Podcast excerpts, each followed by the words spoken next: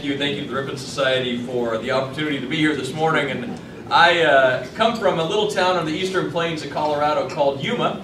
I'm sure all of you know where that is. Uh, if you're ever through Colorado, it's the place that goes by on the bottom of the television screen, hailstorm coming, take cover. but it's, it's also the part of eastern Colorado that uh, you know most people associate Colorado with mountains, although I do have Rocky Mountain National Park in the district. The vast majority of the district is the high plains of Colorado. I just want to share some of the experiences that my district has had over the past several years when it comes to energy development. Colorado is truly an incredible energy-rich state. When we talk about the need for an all-of-the-above energy policy, when we talk about the need to have an abundant, affordable energy policy that really runs and drives our economy, there's really no place better to look at than the 4th Congressional District of Colorado. This is an area that has seen tremendous development in recent years in oil and natural gas. In fact, uh, one county in northern Colorado called Weld County is one of the only counties in the nation with zero bonded indebtedness. There are 31 operating oil and gas companies in that county alone. Two of them paid their 2011 property taxes two weeks ago, $109 million. Now, one company's check was 52 million, one company's check was 57 million. Talk about incredible opportunities for school districts, for hospital districts, for local communities uh, as those developments occur and the jobs that they bring. This is a district that has wind blade manufacturing. It has nacelle manufacturers, Vestas Energy, 2,000 employees in the district. Has solar manufacturing. Has biofuel, uh, has uh, three or four biofuel plants throughout the district. And the new 4th Congressional District, after redistricting, will even have a coal-fired power plant. Uh, excuse me, it has coal-fired power plants, but it also will have a coal mine in the district as well. Uh, and the district is, is uh, an incredible hotbed for energy activity. But if we're going to keep it that way, then we have to make sure that Washington doesn't do what it seems to do best these days. That's getting in the way. I ran for Congress because I believed we needed to get government out of the way and let America work. And if we're going to get back to this notion of an energy policy that is abundant and affordable, then we have to do that again to get government out of the way so that we can let you do what you do best. And that's run your businesses the way that you know how. And so if you take the EPA's own words, if you take the president's own words, and I think we should, you know exactly what's happening to our energy industry today. During his campaign, the president said that he believed energy costs would necessarily skyrocket under his plan. Secretary Chu has said that he would like to see energy prices rise to the level of those in Europe. We saw comments made during the campaign by, uh, by Joe Biden, Senator Biden, about his beliefs and thoughts when it came to coal. And so if you take them at their word, then you can see a direct link to the policies that they are creating. Utility MACT. Under the EPA's own analysis, Utility MACT would cost $9.6 billion. That's their own analysis, the most expensive regulation ever put forward. If you listen to the other rules and regulations being uh, promulgated, attempts to regulate greenhouse gas, boiler MACT regulations, coal ash regulations, all of which we know from their own testimony would increase the cost of electricity and energy. We had Assistant uh, Administrator Gina McCarthy before our committee just a couple of weeks ago, Assistant Administrator of the EPA. Gina McCarthy just a couple of weeks ago. And I asked her a very simple question. Are energy costs going to increase under this plan? And she said, yes, but I don't live in the energy world. Now, here is an agency that is living in the energy world and then denying that they're doing so. It's pretty incredible to see the impact that their policies are having on the cost of doing business in this country. And energy isn't just a cost borne by, uh, by just a few. It's a cost that's borne by every single one of us, from the poorest to the wealthiest, to power our homes, to power our businesses, and to make our lives better. But what are we doing about it? I think that's the most exciting thing. Uh, when we come back, and yesterday we actually introduced a bill, the, the uh, Developing Energy and Jobs Act, uh, that is a combination of about seven uh, pieces of legislation that will dramatically increase domestic energy production. Uh, I have one title in the bill, I'll be carrying the, the bill, the package, but uh, one of the bills is the Strategic Energy Production Act. It says simply this, if the President believes we're in an emergency situation that is dire enough that it requires accessing the Strategic Petroleum Reserve, then we need a long-term policy solution as well. And so if you draw down the reserve by 5%, then it requires an increase in permitting on federal lands by 5% as well, a plan to increase permitting on federal lands by 5%. Moving from a quick fix political decision to a long-term policy solution. Uh, other bills, other legislation, Chairman Whitfield, uh, it's an honor to serve with him uh, on his committee. Uh, will actually uh, have a bill in the, in the package as well dealing with the gas regulations, and I'm sure he'll talk more about that. But the bottom line is we have an opportunity to increase domestic energy production. We've seen it in wind, we've seen it in, in oil, we've seen it in natural gas. The technologies that we can drive, the solutions that we can bring. But the problem we face is whether or not our government, the regulatory environment that we face, will allow that innovation to continue. If you look at the success that has taken place in natural gas, 10, 15, 20 years ago, nobody knew the resource that we had domestically. Nobody knew the size of what we could accomplish. But unfortunately, because of that success, we've seen a lot of attacks on it as well. And so we have to make sure that we're doing everything we can to provide our country with the policy we need to drive jobs, to power our economy. And there's really no better industry suited to power our economy like the energy industry. And so as we look for other ways to rein in regulations, as we look for other ways to promote uh, an increased domestic energy production, uh, I'm sure that uh, look, we look forward to fighting and standing with every single one of you as we do our best to provide this country with the secure energy that we need. Uh, so with that, I'd, I'd be happy to, uh, to answer your questions. I know we're going to do that later. I hope Jim, where'd Jim go? We're asking, we have time for questions later. Very good, but I do want to thank Chairman Whitfield for his service as chairman of the subcommittee. Uh, thanks for putting a, putting a, me on your subcommittee. It's been an honor to serve, and certainly with John Sullivan. My district is 32,000 square miles. It borders Oklahoma. It's bigger than the state of South Carolina, and whenever I say that, inevitably somebody like Cynthia Lummis comes up to me and says, well, yeah, my district's as big as Wyoming.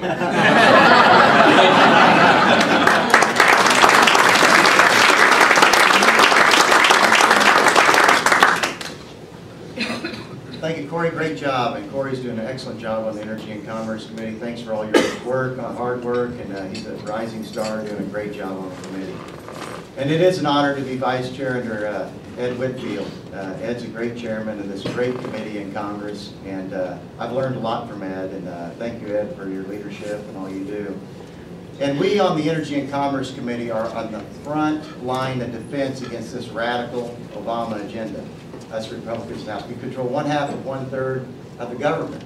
And uh, a lot of the major legislation from health care to energy policy is coming through this committee. We're ground zero uh, against this administration. And you look at our energy policy in this country, we don't have one.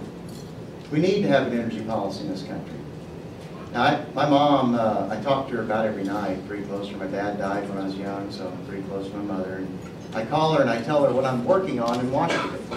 And she asks me, and I'll tell her about the Energy and Commerce Committee and what we're working on. She doesn't really understand what I'm talking about, but um, I'll tell her some of the things we're working on, and, she, and I say, yeah, we need to lessen our dependence on foreign oil and all that. And she said, we're doing all these bills with natural gas or oil or coal, and she says, nothing's going to happen. I said, why do you say that, Mom? That hurts my feelings. you have no faith in your son? And she said, John, they've been talking about that for 40 years and nothing's ever happened. You know what? My mom's right. My mom's right. We need to have something happen in an energy policy in this country, and we don't have it. Right now, we're sending over a billion dollars every single day to foreign countries to buy foreign oil. And a lot of those countries, OPEC countries, they hate our guts. In some instances, we're funding the war against ourselves. And we're subsidizing other economies and other nations. And it's not right. It's a national security issue. That in and of itself should motivate us to take action, but it doesn't. We have our Navy escorting tankers in the Strait of Hormuz that cost billions of dollars a year additionally in the cost. We have an abundance of natural resources here in the United States that God has given us under our feet that we're not utilizing to its full potential. We have over 120 years, like Cory was talking about, of natural gas here in the United States. And we need to utilize it. We have a lot on public lands too that Obama's holding the key, won't unlock that for us. And as you see with the Bakken and other plays around the country, uh, there are a lot, there's a lot of potential for oil, billions and billions of barrels of oil. And we need to utilize that. We use about 20 million barrels of oil a day. We're importing about 12 million barrels of oil a day. And a lot of that's refined into transportation fuel.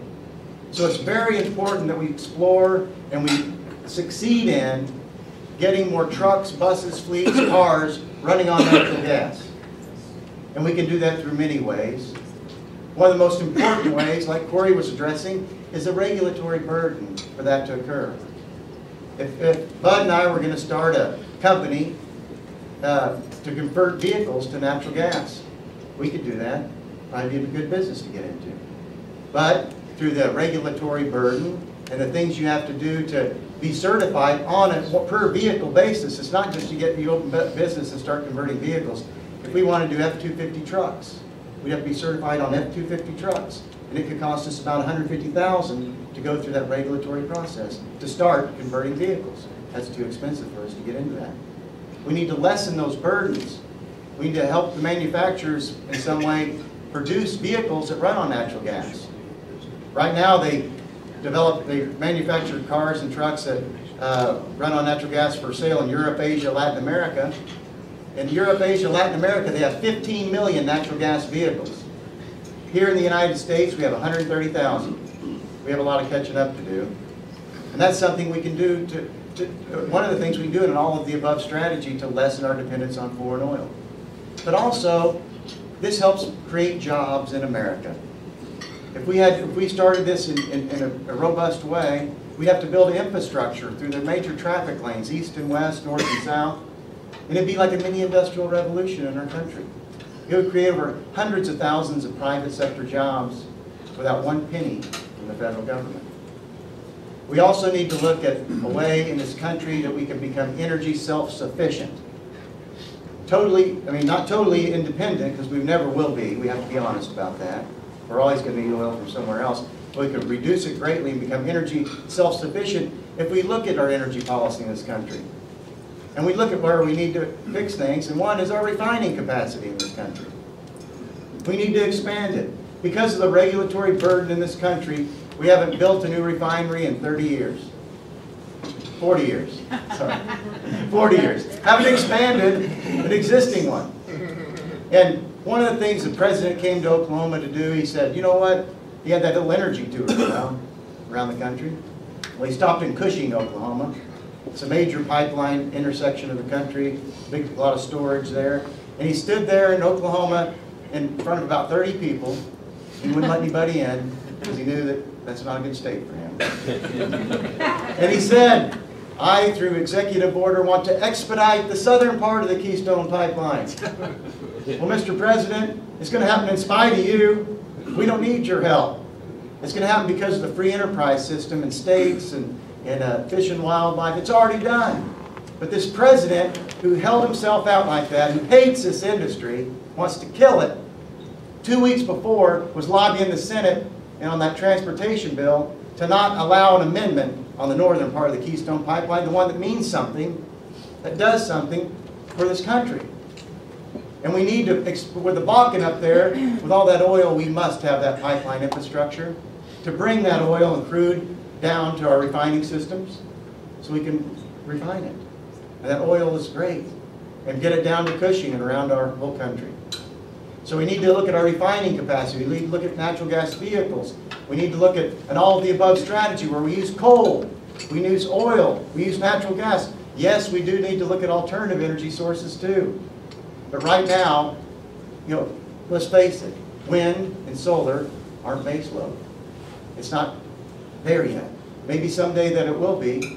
But we have everyone going around the country like Paris Hilton I saw her the other day and said, let's go green, man on her t-shirt. I don't even know, know if she knows what that means. and then, then we have Rob Lowe come up here and tell us about plug-in hybrids and stuff like that. I don't try to act. I mean, hell, I, I don't know why he's but, but, I mean, these people think that this is free or something. I have people come up to me and say, let's, why don't we use wind and solar? Hell, it's free. I'm like, no, it's not. Very expensive. Very expensive. And- But you know, someday we can get there, it's not to say that we shouldn't, uh, you know, research and develop that, look at it, and let the free enterprise do that and work on it. Someday it may be viable, but you know what? We can't shoot the horse we're on now until we have one to get on. You know, coal is a cheap energy source. It's abundant. It's always gonna be there. It's not gonna leave. We need it. This country, this economy runs on cheap energy. That's, that's what, so, that gives us a competitive advantage. You know, a lot of uh, coal and even natural gas companies are saying, heck, I'm gonna export my product. Well, I don't blame them. If our government won't let them use it here, they should be able to export it. Because you know, China is scouring the world for resources right now. And how idiotic would that be to not use our own resources here? Where are we, a third world country? We don't want to do that. So we need to work on a, an energy policy that helps us be self-sufficient, look at the regulatory burden. You know, one of the biggest things I hear when I go around the country or in my state is they say, hey man, what are you going to do to be a politician to create jobs in America? And I always tell them, nothing. I'm not going to do a damn thing to create jobs in America. But what we can do is get the hell out of the way here in Washington. And that's what's happening, this regulatory, but capital, there's a lot of money out there. Debt financing's cheap, uh, private equity's abundant. That money's out there, but that capital, it's a coward. It goes to the easiest path, not the most resistant path. And if we can lessen some of these burdensome government regulations, like uh, Cory was talking about, utility MACT, the EPA stuff, that would go a long way in getting people back to work. Streamlining the permitting process the, in the Gulf, you know, making sure that permatorium gets lifted. For, you know, oil production in the Gulf, which we get about 30% of our oil, give or take, from the outer continental shelf and deep water, uh, is down, oil 14%, gas 14%. I mean, that's not, not good. And when one of those rigs leaves out there, it takes a lot of jobs with it. We can't snap our fingers on when gas prices spike back up and bring them back in immediately. Out on the coast of Africa or somewhere. So we need to do all we can. We need to treat energy policy like a Manhattan Project. We need to make sure we solve it, that we become energy self-sufficient by the year 2020, and we can do that if we come together with a comprehensive plan to get it done. And with that, I'll stop talking. But, uh, Thank you very much.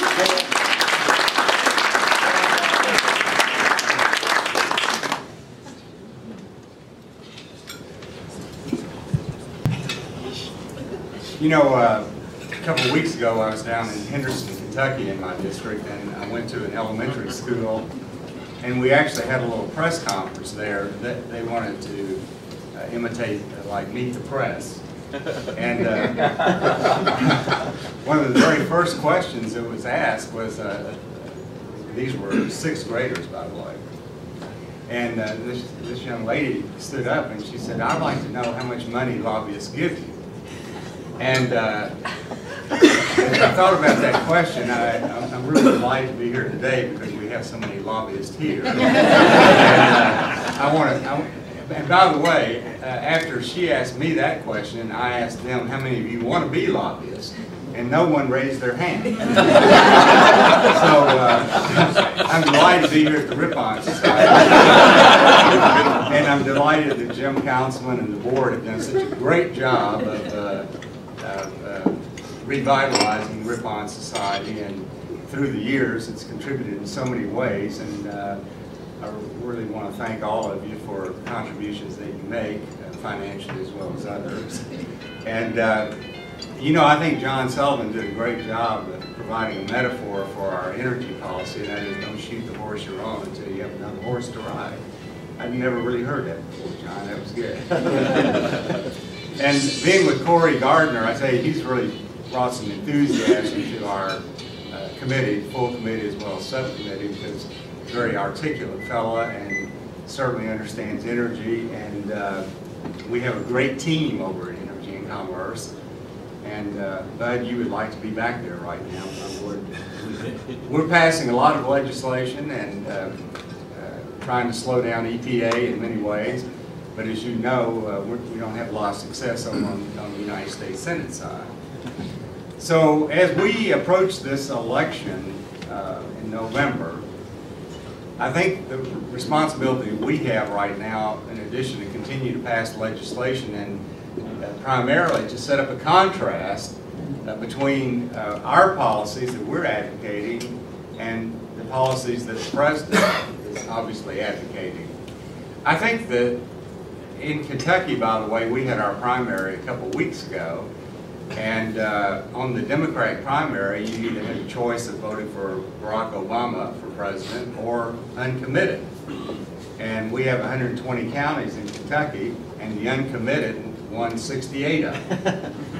So I don't think there's any chance that Barack Obama's going to win the state of of Kentucky. But the sad thing about it is, and the, and the reason I believe that he's in serious trouble around the country, is that he really squandered a great opportunity. And I think it all started when Rahm Emanuel, if you'll remember, right after the election, made the comment that uh, it's a shame to let a crisis go to waste. And he was talking about the recession and the slow economy and how they were going to use that to pursue their political goals, which I think they viewed as more important than really stimulating the economy. And in a nutshell, what they ended up doing was they uh, took these stimulus funds, and as you know, our federal debt in- has increased $5 trillion uh, in the short period of time that Barack Obama's been president. But they took that stimulus fund and they used it as a slush fund in many ways because they funnel money primarily into green energy projects. Now, as John has said and Cory has said, we all recognize that green energy has a role to play. But to use that amount of money for uh, projects like Solyndra and uh, Fisker Automotive and Tesla Automotive, uh, even even if, if those cars are produced, and some of them are, the price tag is $200,000. And, and this president, who claims to be for the average American, I don't think is showing a lot of concern for the average American funneling money the way he's been funneling it. And uh, for him to claim that uh, he, his administration is going to be revolutionary and more ethical than any administration in recent memory, and then to funnel $538 million to Solyndra, uh, which is uh, controlled by George Kaiser, who lives in Oklahoma, one of the wealthiest men in America, who's bundling money for the president. And then his lawyers, and the lawyers for Solyndra meet with lawyers for the Department of Energy and the White House, and in setting that deal up, make certain that if they do go bankrupt, that their venture capitalists, their private investors will get their money back first, even before the taxpayers get their money back. So this president talks a good game. And he frequently says one thing and his administration does the other. And the reason we get so exercised about it, because if we are going to create a strong economy in America again, which we know we can do, energy is going to play a vital role in that. And many of you, I'm sure, read where Harold Hamm, uh, who basically developed the Bakken Field, talked about going to the White House and how he had never met President Obama. And he was looking forward to going down to the White House and talking to him. And, and he said that he did meet with him and he explained how the Bakken Field area, the unemployment rate was around 3% all the jobs that were being created. In fact, they couldn't find enough qualified people to work up there. All the oil was being produced. And that if the president would just spend as a, a token amount of time and energy and money on developing our own natural resources, fossil fuels being one of them, just a, just a portion of that amount of money and stimulation that he's done for green energy, that we could dramatically lower unemployment rates around the country and be less dependent on foreign oil and other sources. And he said the president looked at him and said, well, uh, we know that we're gonna have to have fossil fuel for a few years, but after that, we've gotta go green energy. Well, I think that demonstrates how really out of touch he is, because we know that the base load is gonna have to be dependent upon our fossil fuels, and uh, we, we're developing technology, and we do have opportunities to explore other energy sources, and we should. And, uh, but this president, and his, yesterday we had a hearing, for example, and uh, we were talking, these people all worked in Region 6 of the EPA, and Mr. Armendariz decided not to come to attend that hearing, even though he said he would. But it was really kind of sad to see every witness that had worked with Region 6 EPA said there's a strong bias against fossil fuels. There's a lack of collaboration with the entities that are trying to produce energy in America. There's little regard for scientific evidence. And we feel like we're dealing with a government that is an adversary to what we're trying to do instead of reaching out with a helping hand to try to solve these problems together. And so the American taxpayers out there working hard every day. And uh, we all go home to our districts. And we talk to people who don't have jobs. We talk to people who want to invest money. We talk to people who want certainty in regulations and economic policy.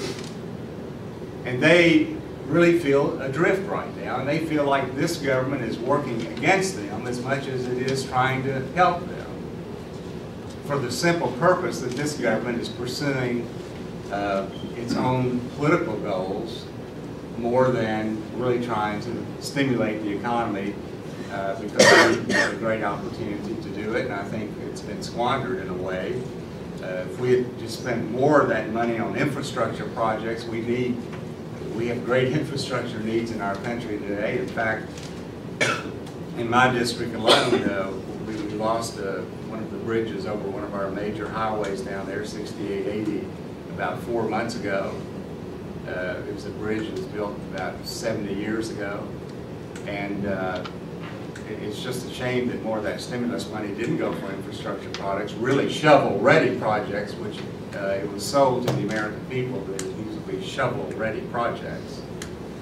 And uh, that's another thing that has been really disappointing to me is just I think the American people, when Barack Obama came to the presidency, genuinely felt this is a real opportunity for America. He is so charismatic, and he is such a great speaker. And I'll never forget one day I was in the airport even before he announced to run for president. And I really didn't even know who he was.